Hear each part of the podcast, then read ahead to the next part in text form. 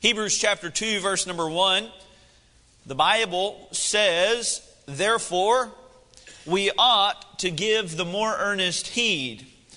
You may have heard before, like a preacher stand behind a pulpit and say, Now, God's really spoken to me about this. He's been really uh, speaking to my heart about this particular subject. I feel led of the Lord to preach on this subject this morning.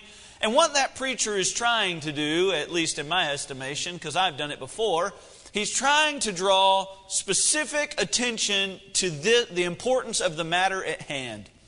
In other words, he's saying, Now, God's really been speaking to me about this, and I hope he speaks to you about it. So eh, don't treat this as another Sunday. Don't treat this as another message. Treat this as something special because this is God's message for me, through me, to you. And and so he's trying to call a lot of attention to his message and to the, the, the preaching of God's Word. Now, I would do that this morning, but if you pay attention there, Scripture does it itself. It's like the writer of Hebrews says here, he's doing that. Now, this is something we ought to pay great attention to. He says, Therefore, we ought to give the more earnest heed to the things which we have heard. Why? Lest at any time we should let them slip.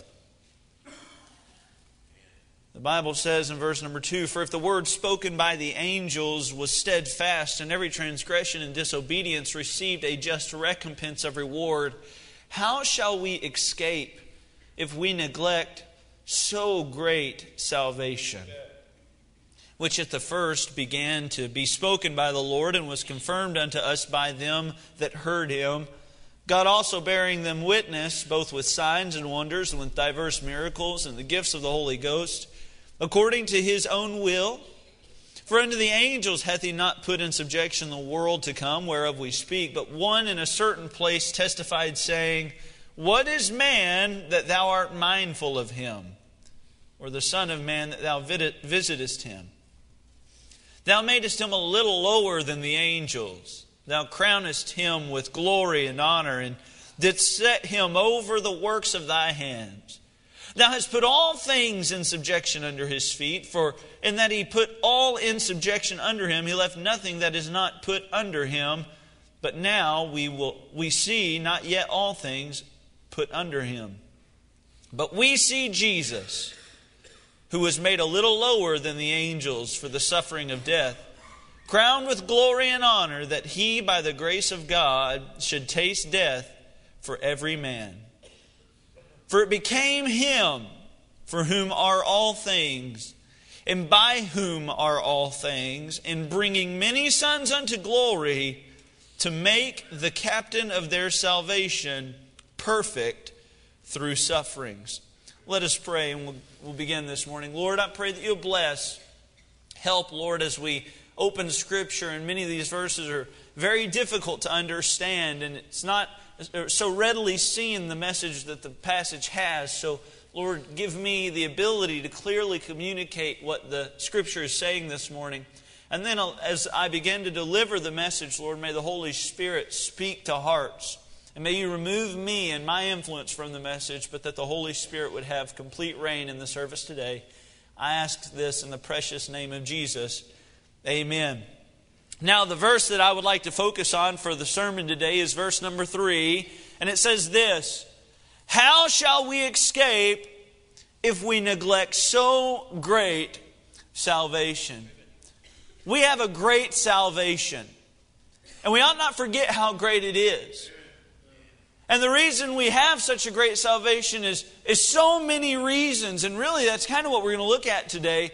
But the verse, in verse number one, it says that we should give earnest heed to the things that we have heard. You know, like the, the hymn writer said, I love to tell the old, old story. It doesn't need to be more modernized or uh, uh, more uh, contemporary. It's an old, old story. And it's still as applicable today as it was 2,000 years ago. It's the gospel of Jesus Christ. And he says we ought to give the more earnest heed to the things which we have heard, lest at any time we should let them slip. I have to be honest with you, there are churches on every corner meeting this morning. Some met yesterday, which is a little confusing, but that's just my opinion. But there's all sorts of things, uh, all sorts of churches that met today uh, that I promise do not major on the gospel of Jesus Christ. And they major on all sorts of things. There's churches this morning that met, and the primary theme of their messages may have been uh, you know, if you'll serve God, He'll bless you. It's kind of a prosperity gospel, if you will. What they're doing is they're taking the emphasis off of Christ and placing it on a material gain and other such things like that. And yet we see in Scripture we ought to give the more earnest heed to the things that really matter, the things of the gospel of Jesus Christ.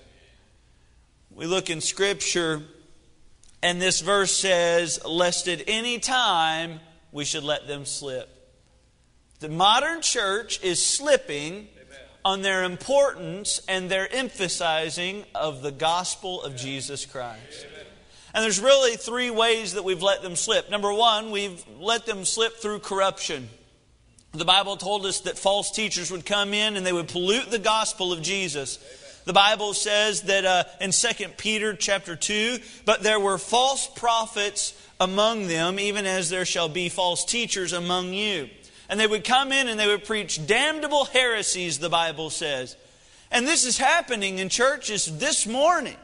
People that are well meaning people and people that are sharp, cleverly spoken people, and yet they're, they're polluting the gospel of Jesus. This was one quote. I'll not tell you from uh, who said the quote because I'm not up here to bash other preachers, but, but the quote is this. He says, In dealing with people for several years, thousands of people, one thing I can tell you is that 99% of people are not bad people. They may make poor choices, but deep down, they've got a good heart. And that sounds okay. And, there's, and that's, the, the, that's the worry with false teachers is their messages are not so blatantly wrong or false, but the Bible teaches totally opposite of what this man said. In fact, the Bible says, For there is none righteous, no, not one. There is none that understandeth. There is none that seeketh after God. They are altogether become unprofitable. They have all gone out of the way. And the Bible doesn't teach what that man says. And you say, Brother Andrew, that's such a, a, a, small thing to really call a person out for. But that's what they do. They, they change the very small things of the gospel. You say, it's just a small thing. Let me ask you this. I want you to imagine this morning that I have up here on this platform a glass of the best sweet tea you've ever had, okay? For some, that's Chicken Express. For some, that's Laura Sears sweet tea. That's one of mine. Uh, but, uh, but whatever it is, maybe your mom makes good sweet tea, maybe your wife makes good sweet tea. Thank you, baby, for making my sweet tea, by the way. I appreciate that. She's getting really good at it. But, but you imagine the best glass of sweet tea that you've ever had. Sitting right up here, you know, the cup has the water droplets running down the side of it, and I mean, you want to take a big old sip. And you say, Brother Andrew, this isn't that big of a deal. Well, what if I took that glass of sweet tea and I added just a little bit of bleach to it? Would you be as excited to drink that at that point? And what if I put just a, a, teaspoon in it? Maybe that would be too much for you. Well, maybe I were just to put a few drops in there. Would that be too much for you? My point is this at what point does polluting the gospel become too much? And, and the gospel has slipped in modern day Christianity because we have corrupted the truth that it is. Number one, it's been corrupt. Uh, number one, it slipped because of corruption. Number two, it slipped because of compromise. Now, some people have not just blatantly changed the message, but they have weakened the message.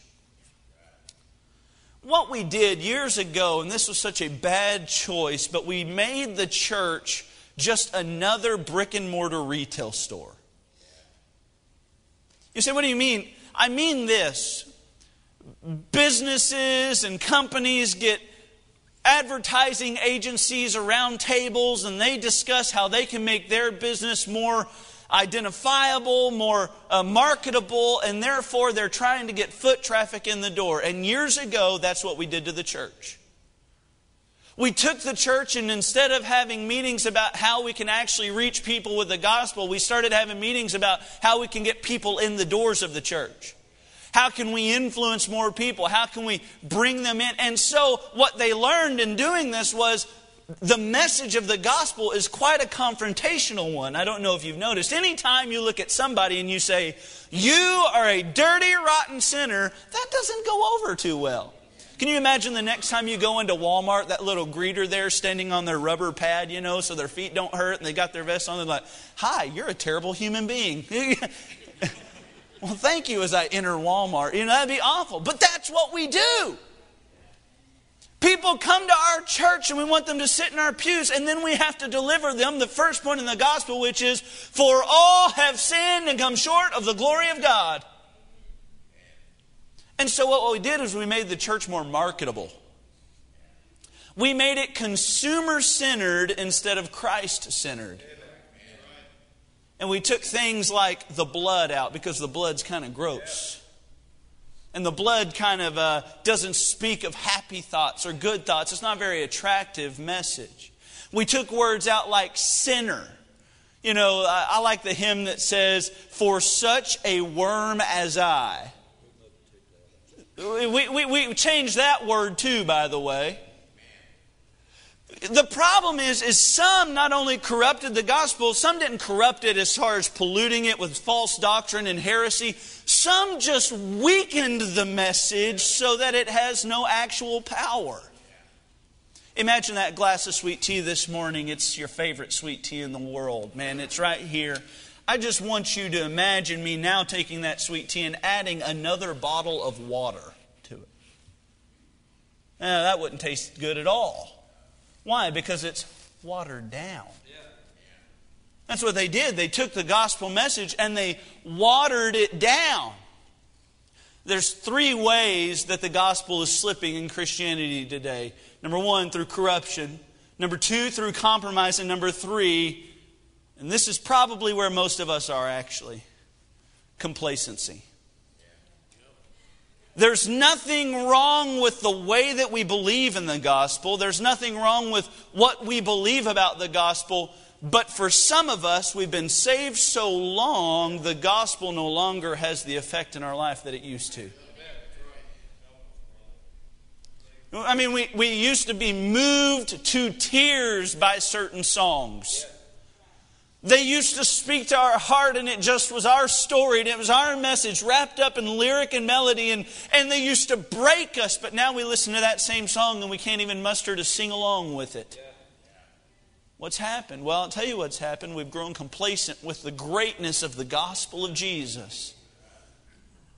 What this is, is it's that sweet tea. It's the best sweet tea you've ever had. But we leave it sitting out for days and days and days and days. I don't know if you know this, but after the sugar in sweet tea has set in there a while, it begins to ferment, begins to rot. The tea becomes bitter. And that's where most of us are, actually. But, but it's such a great salvation it's a great salvation. Scripture says the unspeakable riches of God's grace. We can't even put into terms how great the gospel is. And yet, and yet we have trouble even getting excited when someone sings about the blood, or, or we have trouble shedding a tear when someone preaches a message about the cross of Jesus. It's just not the same today as it used to be years ago for us. We've grown complacent with the message of the gospel. Have you ever been walking through a place and you smell an aroma that takes you back to another place and time in your life? I will never forget years and years I worked at a horse ranch. Uh, we were, I was at a horse cutting farm, so every day, every evening, I would walk into the barn and I would just smell wood chips. And there was an additional element there that I'll not mention in the sermon, but but it just, the horse barn had a smell. And, and it, it wasn't bad, actually. It might seem bad at first, but the, the horses, and it just made this aroma, and it just stuck in my nostrils. And it's like, it owns a compartment of my brain so that now when I go to like uh, Will Rogers Coliseum and they're having a big show or something up there, I walk in and it's like I'm taken back to those summers working in those horse at that horse farm. When uh, as I got a little older, we would go to Tennessee to visit my granny B, and her house used to be way out in the boondocks. I mean, just country, country, country until they built a road right through her property and and they brought in all sorts of stuff in there. They brought in Chili's and and I'll never forget right I mean just a couple hundred yards from her front door they put a Lowe's in there. Not, and we didn't even get the front of the Lowe's. We got the back of the Lowe's, you know, like the ugly side of the Lowe's. I'll never forget as as just I was there a few years, being out there in the yard of my granny B, and this is what you'd hear. Uh, we need a lift at aisle three. and this became the sound of my granny B's house as you hear the intercom announcements. And uh, it's just now, anytime I'm at Lowe's and I hear something like that take place, what happens? I, I go back to my granny B's front porch. You ever been in a place or seen something or heard something or smelt something that took you back to a place? Here's the purpose of the sermon this morning. Let's go back to the place where the gospel was great. Let's go back there. Because it is great, and here are four reasons why it's great. Number one, the first reason why the gospel is great is because it's great in restraint. Verse number two says this for if the word spoken by angels was steadfast, and every transgression and disobedience received a just recompense of reward, how shall we escape? Now, that's a difficult passage to understand, but there is so much depth to what is being said. In verse number two, it says, The word spoken by angels.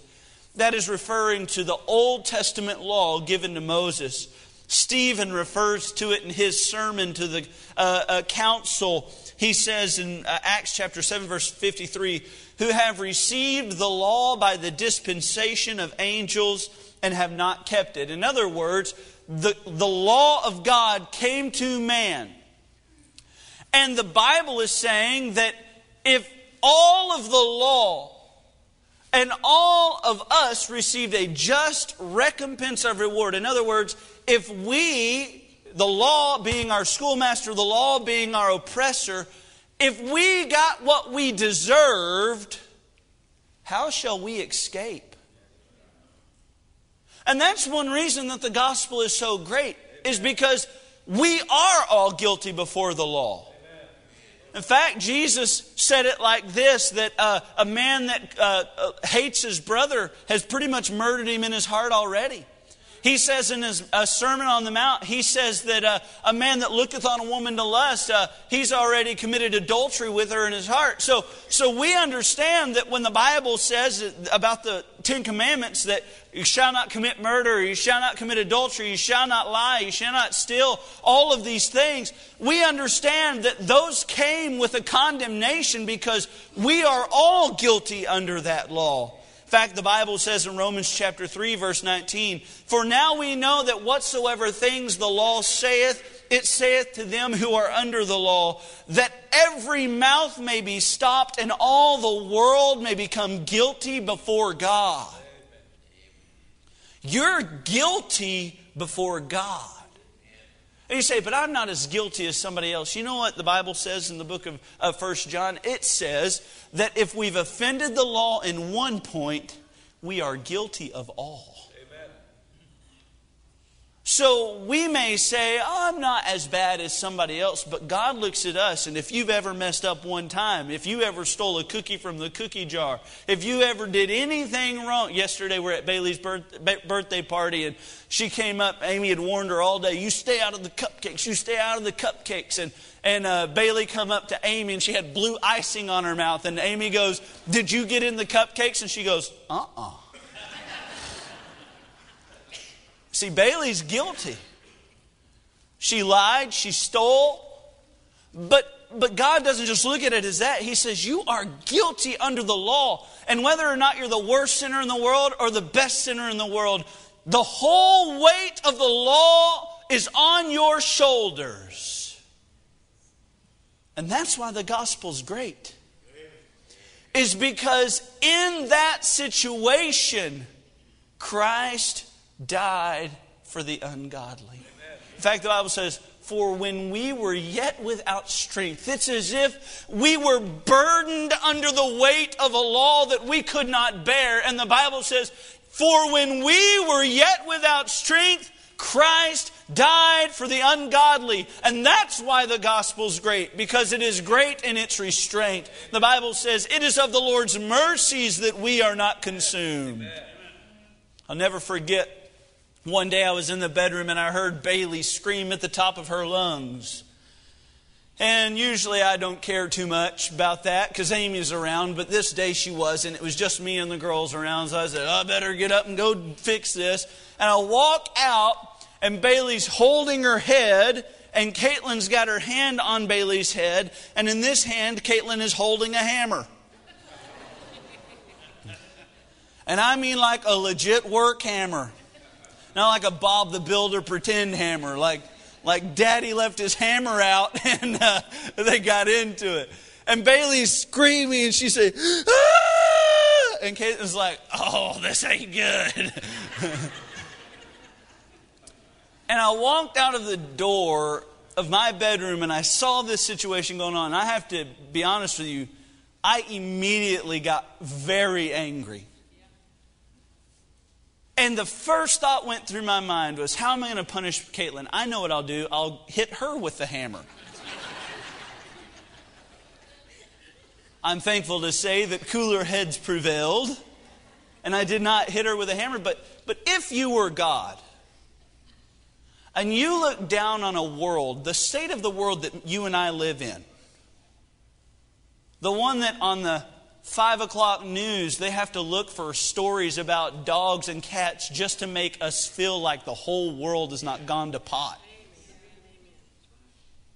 If you were God and you saw these mass shootings taking place, and these riots and these rallies for such ungodly and unjust causes taking place, if you were God and you had the hammer, what would you do?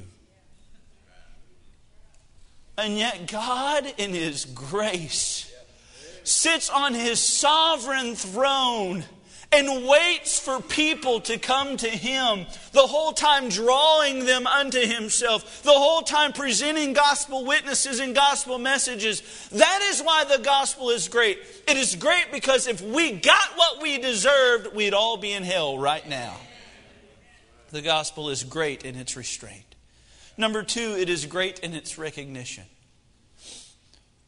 Now, verse number three says, This gospel, this salvation, which at the first began to be spoken by the Lord. You see, the gospel and the plan of salvation was not the, the wisdom of man. It did not begin in some man's heart as many other religions did. It began by the Lord.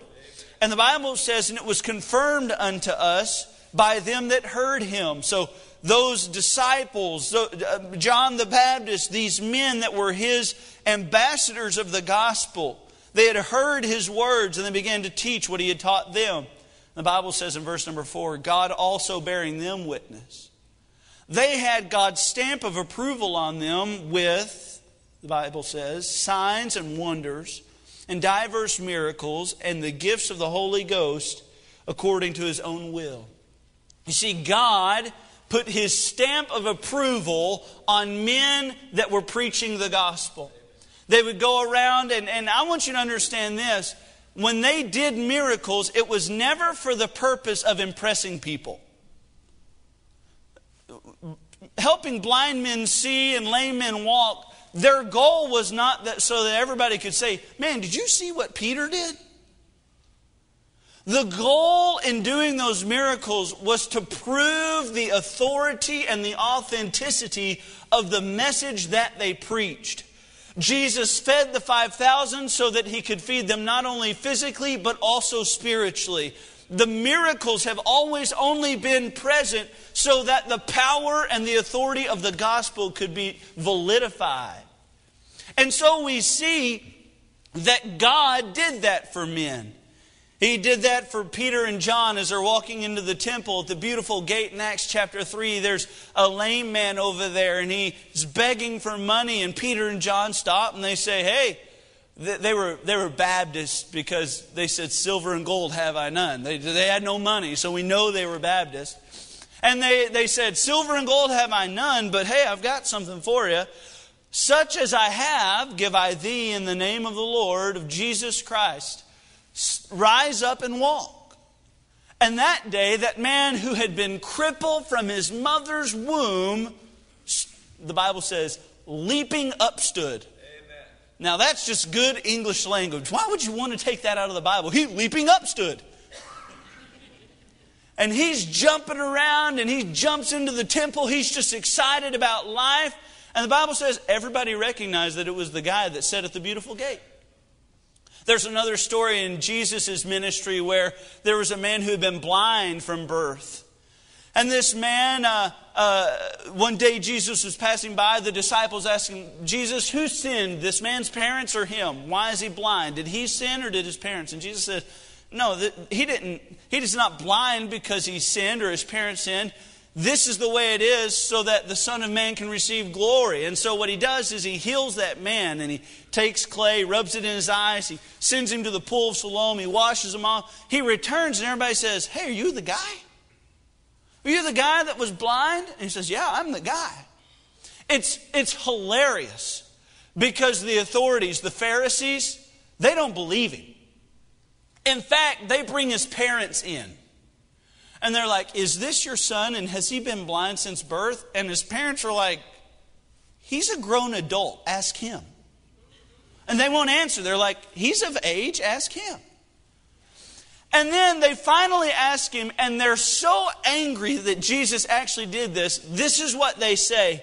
They say, Give God the praise. Don't you dare give it to Jesus, but give God the praise. And they say this We know that this man is a sinner. Good luck proving that. He answered and said, Whether he be a sinner or no, I know not. One thing I know, that whereas I was blind, now I see. and everybody looks at him and sees the power of God manifested in his life. He was blind and now he sees. You see, God's gospel has always had his stamp of authority on it. You say, Brother Andrew, God's not in the healing business like that. Man, look around you. You think all these people wanted to be in church on Sunday morning where they came from? What you look at around you this morning is you look at people who were drunkards, you look at people who were riotous, you look at people who lived lives that did not please God, and yet somehow the great gospel of Jesus Christ changed their life. And it did not change them externally, it changed them internally. Something that psychology cannot do, something that medicine cannot do. It's something that only Jesus can do. And the power of the gospel manifests in our lives lives outwardly so that everyone can see. It's great in its recognition. You see, when Jesus touches you, you can't help but see Jesus on you. The Bible says, Behold, if any man be in Christ, he is a new creature. Old things are passed away, all things are become new. Jesus changes people. The gospel is great in its restraint, it's great in its recognition. Recognition number three the gospel is great in its reward. Verse number six, the Bible says, But one in a certain place testified, saying, and this is a, an overwhelming thought to consider. What is man that thou art mindful of him? Or the Son of Man that thou visitest him? Thou madest him a little lower than the angels. Thou crownest him with glory and honor, and didst set him over the works of thy hands. Who are we that the sovereign God of the worlds and the universes would care about us? This is a passage quoted from Psalm chapter 8. The Bible says, What is man that thou art mindful of him, or the Son of Man that thou visitest him? For thou hast made him a little lower than the angels, and hast crowned him with glory and honor. Psalm chapter 144 echoes these thoughts and says, Lord, what is man that thou takest knowledge of him? Or the Son of Man that thou makest account of him? Job, in the middle of his trial, says it like this what is man that thou shouldest magnify him, that thou shouldest set thine heart upon him, and that thou shouldest visit him every morning and try him every moment? What are we that God would care about us? We're nothing special. This verse, obviously, these verses we read in Hebrews, they refer to the fact that when God created the wonderful world that we live in, he looked at Adam and Eve and said, I will give you dominion over everything that I've created. You, should, you, you have dominion over the animals, you have dominion over the land, you have dominion. And the psalmist says, What is man that you've given me anything? Who am I that you would look at me and act as if I have some authority over your creation? Who am I? We get this complex like the whole world revolves around us. But the truth is, we aren't anything on this rock we live in. I was trying to do a little research, and I found out that in 1995, scientists discovered uh, kind of an anomaly in the sky. They, they found one area of sky right next to the Little Dipper that was exceedingly darker than the surrounding sky. And so uh, the reason was because the, the light, the overflow light from the surrounding stars was not affecting it at this particular time of year, at this particular moment. So for 10 days in 1995, scientists focused the Hubble telescope on this one particular spot.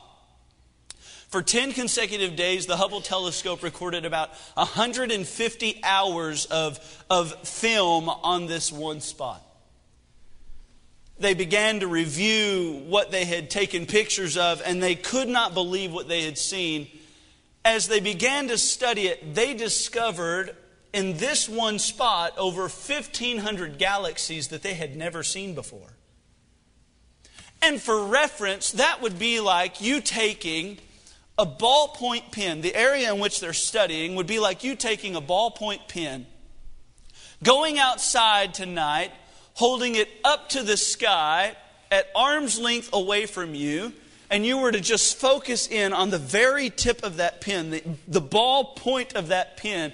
If you were to just hold that out, that ball point would make up about the area that they studied, that they discovered 1,500 new galaxies in that ballpoint pen would represent about one two millionth of the actual sky.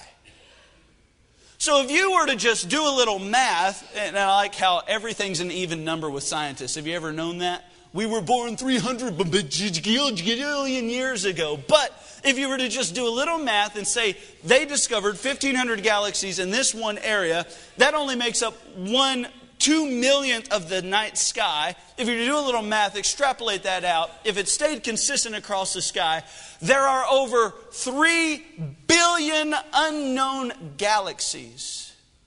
And that sounds outrageous. See, when numbers get that big, we don't even know how to comprehend how big that is. I mean, unless you've seen, you know, Brother John Ringgold's checking account, then you have an idea.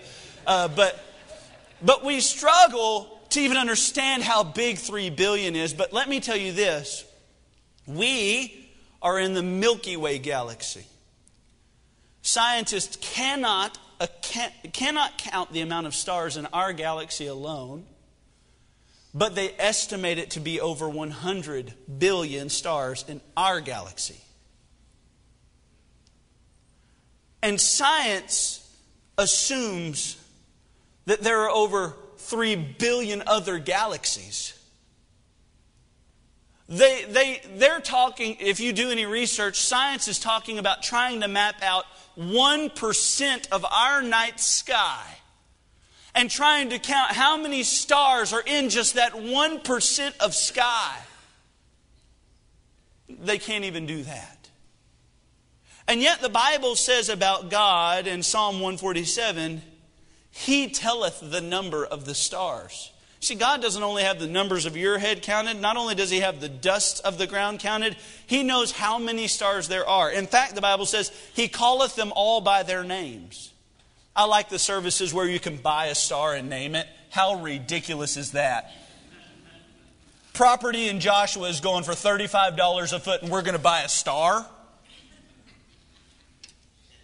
God says they already have names, I've named them. The Bible says this about our God He measures the waters in the hollows of His hand. You know, earth is over 80% water, and the Bible says God holds that all right here in His, in his cupped hand.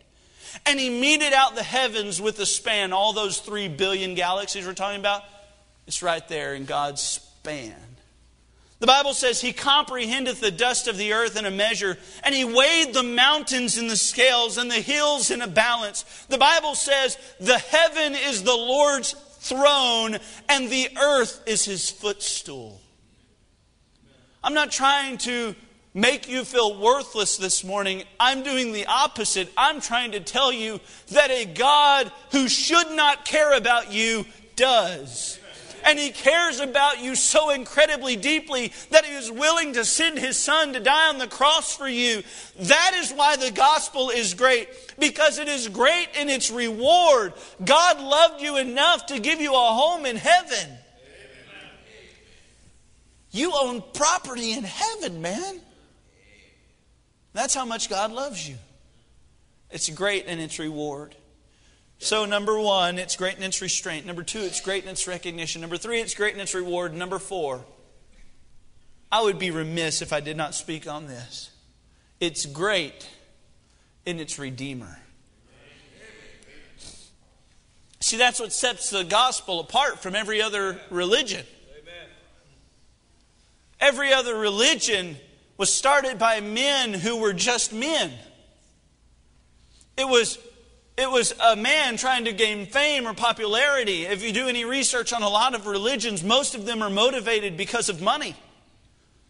You, you do some research on this, the, uh, the founder of Scientology. You know what he said two and a half years before, uh, two and a half years before he founded Scientology? If you want to get rich, start a religion. Two and a half years before he founded the religion. And yet our Redeemer was different. Our Redeemer was special. Our Redeemer was God. The Bible says this, notice this, I don't want you to miss it. Verse number 9. But we see Jesus, who was made a little lower than the angels. Now, you pay attention to that language because that seems very odd.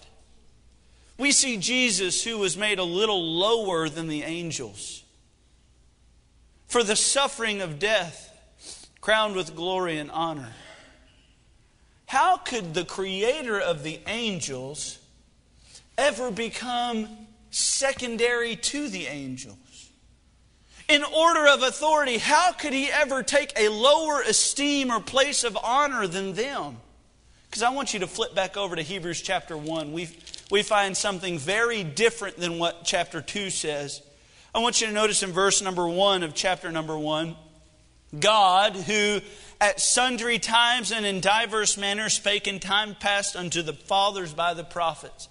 So used to, he used to use men like Elijah, Jeremiah, prophets, and he would speak to men like that. But in verse number two, it says, Hath in these last days spoken unto, unto us by his Son, whom he hath appointed heir of all things, by whom also he made the worlds who being the brightness of his glory and the express image of his person, upholding all things by the word of his power, when he had by himself purged our sins, sat down on the right hand of the majesty on high. Verse number four, this is what I want you to pay attention to. Being made so much better than the angels, as he hath by inheritance obtained a more excellent name than they. You keep on reading down, you'll find in verse number 8 one of the most unique passages of Scripture where God the Father calls God the Son God. He says in verse number 8, But the Son, but unto the Son he saith, Thy throne, O God, is forever and ever. A scepter of righteousness is the scepter of thy kingdom. So what gives? You have in chapter number 2, Jesus say, or the Bible saying about Jesus, he was made a little lower than the angels. But chapter 1 says the exact opposite, doesn't it? He has received a name much more excellent than the angels. So what what what what's the deal? Why why is it different? This is the reason it's different is because God who was so much higher than the angels took upon him took upon himself the form of a servant who being equal with God thought it not, who, who being equal with God thought it not robbery to be uh, equal with God, but made himself of no reputation and took upon him the form of a servant and was in the likeness of men and being found in fashion as a man he humbled himself and became obedient unto death even the death of the cross. Here's why the gospel is great is because God, the eternal God of the universe, left his throne in heaven to come to be born in a manger, to live 33 sinless years, and die the most excruciating death anyone has ever lived. There is no other religion with a creator like that. There is no other religion where the, the, the starter of that religion died in the form of a man, but still being God. He's different. The Bible says, looking unto Jesus, the author and the finisher of our faith. The Bible says that we should look unto him. Why? Well, because uh, who for the joy that was set before him endured the cross, despising the shame, and is set down at the right hand of God, at the throne of God. Jesus did what no other could do when he saved your soul from hell. He's just different, he's special. God loved you enough. And I've said this before, but I'll say it again. Can you imagine being the centurion that placed the hand of Jesus on the cross, that then nailed the, drove the nail through the hand of God? Could you imagine being the centurion that lifted his cross high above the world? Could you imagine being the centurion there that ran a, spear through God's side. That's what God did for you. See, our gospel, the gospel is great not because of us, the gospel is great because of Him. And I hope this morning, as we've spoken about these things, I hope this morning that maybe you began to sense the greatness of your salvation again. Maybe you you were encouraged. Maybe you, your mind went back to the place where it was your altar and some soul winner took your knee or, or, or, helped you take a knee and, and, and pray a prayer before God and you felt salvation like you had never felt it before. I hope that you smelled the greatness of salvation. I hope that you heard or saw the greatness of salvation this morning. I hope you went back to the place where grace made a difference in your life. The other day, we were trying to figure out where we wanted to go for lunch, and Charlie and Amanda recommended a place. I had not been there. I know that they had sponsored our golf tournament, so I was more than willing to try it. And they said, if we go there, though, you've got to try the dessert. And I was like, okay, I'm not much of a dessert guy. We go, we eat our food. The food was good, it was cheap, which is like my favorite part of food. Cheap food is best food. And and so uh, it was good. And then they said, All right, can we get some funnel cake fries? And I've had funnel cake and I've had fries. But I've never had funnel cake fries, and I didn't know what to expect. When it finally comes out, they place in front of us, it, it's kind of like a bloomin' onion had a baby with a funnel cake. And there is powdered sugar all over. You know, you get those funnel cakes at the state fair where it's like they're trying, there's a fun, like a, a powdered sugar shortage or something. No, no, no, no, man. It's like the guy accidentally spilt the whole bag on it. In fact, when you take a bite of this funnel cake fry, you have to cough because the powdered sugar is hitting you in the back of the throat. It's amazing. And what's so wonderful about this is they don't only bring out this funnel cake fries, which they do it in fries, so it's, it's very easily shareable. They're two to three inches long. It's like a fry, but it's funnel cake, and they're crispier than a normal funnel cake, so it's not mushy. I mean, it's just so fantastic. But they bring you a big side of chocolate sauce. And it sounds good. It's better than what it sounds. I, I, like chocolate, but like if I'm at the gas station, I'm not like, oh, candy bar, gotta have it. I, I mean, chocolate's good, but I'm not crazy about chocolate. But something about this funnel cake fry with the powdered sugar dipped in that chocolate sauce is outstanding. It's unbelievable. As one of my professors in college would say, what a country. I mean, it is just fantastic. How many of y'all have ever had funnel cake fries in the room? No? So, what you're doing is, you, a couple, what you're doing is all of the rest of you are having to take my word about how great it is. And maybe you, maybe you believe me, maybe you don't. But most of you don't know what I'm talking about. And this morning, what a shame it would be if I preached an entire sermon about the greatness of the gospel of Jesus, and there's somebody in the room that's just having to take my word for it. I'm sitting up here telling you about how great it is in its Redeemer. I'm sitting up here telling you how great it is in its reward and how, how God had somehow in His mercy and His grace looked past your faults and failures and He found you and He loved you. And as my dad says, if you'd have been the only sinner in the world, He'd have come to this world and died for you. Jesus says the whole reason he came to earth, the Son of Man is coming to seek and to save that which was lost. He came for you. And what a shame it would be is if I've spent 30 minutes this morning preaching a sermon and somebody in the back's just having to take my word for it. The Bible says this Today is the day of salvation.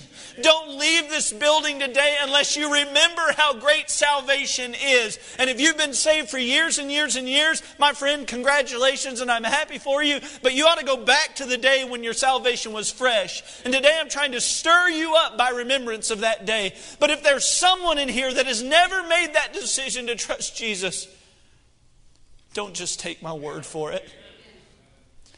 Don't just take my word for it, but with all of my heart, I'm praying that you will choose to trust Christ. It'll be the best decision you ever made.